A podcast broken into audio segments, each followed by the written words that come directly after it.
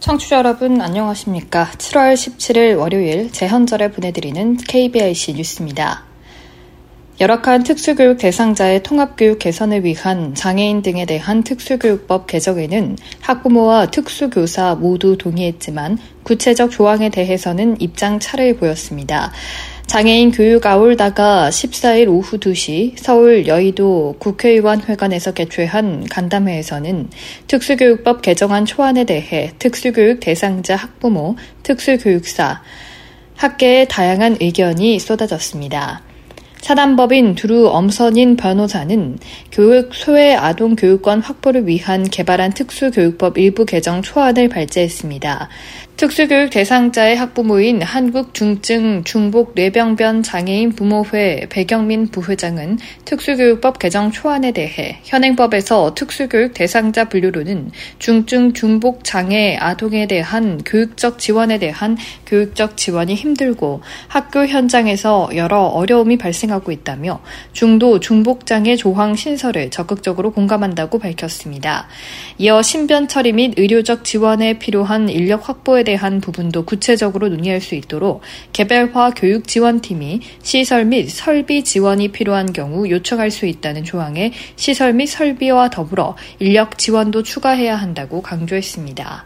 아울러 2가지 이상의 장애를 지니면서 장애 정도가 심한 특수교육 대상자가 배치된 학급의 경우 학급 설치 기준을 하향 조정할 수 있다며 조항에서는 하향 조정할 수 있다는 표현을 하향 조정한다로 개정해 책임성을 강화해야 한다고 제안했습니다. 마지막으로 각급 학교장은 특수교육자의 교육을 위한 필요한 각종 교구, 학습 보조기, 보조공학기기 등의 설비를 제공해야 한다는 조항을 각급 학교장에서 교육부 장관 및 교육감으로 개정해 지원 주체를 교육부와 시도교육청에 둠으로써 그 책무성을 강조해야만 실질적인 특수교육 관련 서비스의 지원이 가능해질 것이라고 덧붙였습니다. 전국 특수교사 노동조합 정원화 정책실장은 해당 특수교육법 개정 초안은 적극 필요한 부분도 현장 적용 과정에서 법안의 의도와 다르게 부작용이 우려되는 부분도 있다고 전했습니다.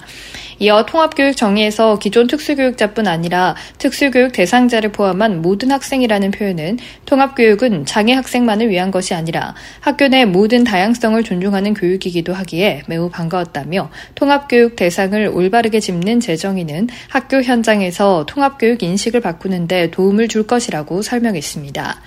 정 정책실장은 특수교육 대상자의 유형별 진단 평가 도구의 개발 및 특수교육 지원센터 담당 인력에 대한 연수는 현재도 과중한 센터의 현황에 대한 충분한 고려 없이 업무 부담을 가중시키기보다는 전문적 지식을 갖춘 병원과의 연계가 활발해지면서 정확하고 객관적인 결과를 얻을 수 있을 것으로 기대한다고 피력했습니다.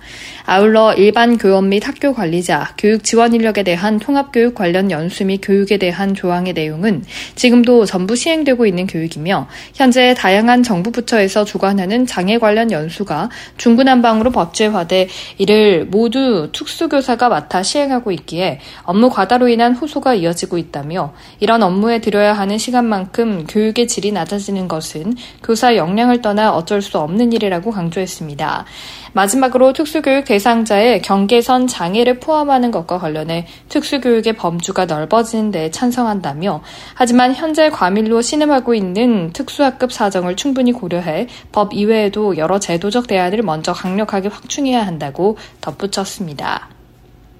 위기의 시대 인류 모두의 권리 보장을 위한 제19회 세계 농아인 대회가 15일간의 대장정을 마무리했습니다. 지난 1일부터 15일까지 열린 이번 대회는 팬데믹과 기후위기, 자연재해, 전쟁 등 여러 위기 상황에서 전 세계 농인들이 언어적 장벽과 사회경제적 차별, 우디즘으로 겪고 있는 문제를 해결하고 협력 방안을 모색했습니다. 공식 행사의 마무리를 알리는 폐회식에서 세계 농아인 연맹은 미래를 기약하며 제주 세계대회의 결의안을 채택했습니다. WFD는 언제 어디서나 특히 위기의 시기에 농인을 위한 기본권의 증진과 실현을 강조하며 수어에 대한 자유로운 접근과 농인의 수어 사용의 기본권 보장, 양질의 수어 교육 보장, 사회의 다양한 분야와 신기술 영역 등에서 수어 접근성 보장, 국제개발 프로그램을 포함한 국제협력 강화, 분쟁, 건강 위기, 기후변화의 위기 상황에서 인권 강화, 다양한 정체성을 가진 농인의 권리 증진 등을 촉구했습니다. 또 차기 세계대회는 UAE에서 개최한다고 밝혔습니다. 대회장인 한국농안협회 채태기 회장은 폐회사에서 전 세계 농지식인들의 발표 내용을 각자의 나라에서 그리고 지역사회에서 함께 공유하고 널리 알릴 것을 당부하며 차기 개최국에 다시 만날 것을 약속했습니다. 한편 이번 세계대회에는 WFD 조셉 머레이 회장, 한국농아인협회 채태기 회장, 전 유엔 사무총장 반기문 이사장, 오영훈 제주도지사, 보건복지부 이기일 차관 등 국내외 인사와 제주도의회, 국내외 장애인단체 대표 등 2천여 명이 참여했습니다. 인천광역시 행정복지센터 장애인 편의시설 실태조사 결과 29군데 중 18군데가 장애인 화장실이 설치돼 있음에도 이용이 불가능한 것으로 드러났습니다. 인천장애인자립생활센터는 올해 3월부터 4월까지 인천 소재 29군데 행정복지센터를 대상으로 장애인 편의시설 실태조사를 진행한 결과를 발표했습니다. 조사 결과 장애인 주차구역 여부와 관련해 5개 행정복지센터는 장애인 주차구역이 없는 것으로 조사됐으며 장애인 주차구역이 있으나 바닥 및 표시 간판 등이 부족한 행정복지센터가 다수 있는 것으로 나타났습니다. 행정복지센터 주출입구에 휠체어 접근을 위해 경사로가 있지만 3개 행정복지센터는 전동 휠체어가 접근하기 좁은 것으로 나타났으며 시각장애인의 점자 유도 블럭의 경우 모두 설치가 되어 있으나 3군데는 상태가 부실했습니다. 2층 이상의 행정복지센터 25군데 중 엘리베이터가 설치되어 있지 않은 행정복지센터는 20군데 로 조사됐습니다. 특히 장애인 화장실의 경우 장애인 화장실이 설치돼 있지만 행정복지센터는 18군데가 실제 이용이 가능하지 않았습니다. 이용하지 못하는 이유는 화장실이 잠겨있는 경우가 1군데, 청소도구 등 물건이 쌓여있는 경우가 8군데, 좁은 입구와 내부가 15군데, 남녀 구분이 안 돼 있는 곳이 4군데 등입니다. 서울시가 내일 장애인 관련 개정조례 3건을 공포합니다. 개정조례는 서울시 장애인 의사소통 권리 증진에 관한 일부 개정조례, 서울시 장애인 가족 지원에 관한 일부 개정조례, 서울시 장애인 자립생활 지원 일부 개정조례 등입니다. 장애인 의사소통 개정조례는 장애인의 의사소통 권리를 증진하고 사회 참여를 도모하기 위해 장애인 의사소통 권리 증진 기본계획에 한국 수어, 점자, 의사소통 보조기기 등 장애인의 선택에 따른 의사소통 수단 제공과 교육에 관한 사항안을 포함하도록 했습니다. 장애인 가족 지원 개정조례는 장애인 가족 지원 사업 내용을 추가하고 사업의 효과적인 추진을 위해 중앙행정기관, 지방자치단체, 자치구 장애인 가족 지원센터 등 관련 기관과 협력체계를 구축할 수 있도록 했습니다. 시장이 장애인 가족의 안정적 가정생활을 위해 지원할 수 있는 사업은 장애인 가족의 돌봄 및 휴식 지원에 관한 사업, 장애인 가족에 대한 이해와 인식 개선을 위한 사업, 장애인 가족 사례 관리 지원, 장애인 가족의 상담과 역량의 강화에 관한 사업, 장애인 가족 지원 서비스 프로그램 개발 및 정보 제공에 관한 사업, 그 밖에 시장이 필요하다고 인정하는 사업으로 규정했습니다. 장애인 자립생활 지원 개정조례는 서울시 장애인 버스 요금 지원 사업을 위한 근거가 담겼습니다. 장애인 최초로 히말라야 14자 완등에 성공한 고 김홍빈 대장의 2주기 추념식이 15일 광주 남구 다목적 체육관에서 엄수됐습니다. 사단법인 김홍빈과 희망만들기 주최로 열린 추념식은 국민의례, 추념 및 축사, 추모, 신앙송 순으로 진행됐습니다. 1부에서 정원주, 장병환 고문 등이 추념사를 한 뒤 2부에서는 김홍빈 대장의 삶을 담은 기록집 김홍빈 희망을 오르다 출판 기념회가 열렸습니다.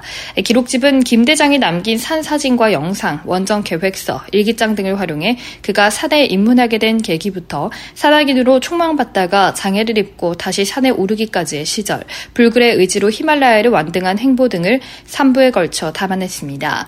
김 대장은 2021년 7월 브로드피크 정상을 등정하며 장애인 최초로 7대륙 최고봉과 히말라야 8,000m급 14자를 모두 완등하는 데 성공했지만 하산하던 중 해발 7,900m 부근에서 실족한 뒤 구조 과정에서 절벽으로 추락해 실종됐습니다. 정부는 김 대장에게 1등급 체육 훈장인 청룡장을 추서했습니다. 끝으로 날씨입니다. 내일은 또다시 집중호우가 쏟아질 것으로 보입니다. 내일 새벽부터 아침 사이 경기 남부와 강원 남부에 집중되겠고 내일 충청과 남부지방과 제주도는 시간당 30에서 60mm의 매우 강한 비가 쏟아지겠습니다. 충청과 남부지방 전 지역에는 호우경보와 주의보가 내려져 있습니다. 비 피해 없도록 주의하시기 바랍니다. 이상으로 7월 17일 월요일 KBIC 뉴스를 마칩니다. 지금까지 제작의 권순철, 진행의 박은혜였습니다. 이상으로 7월 17일 월요일 KBIC 뉴스를 마칩니다. 지금까지 제작의 권순철, 진행의 박은혜였습니다. 고맙습니다. KBIC.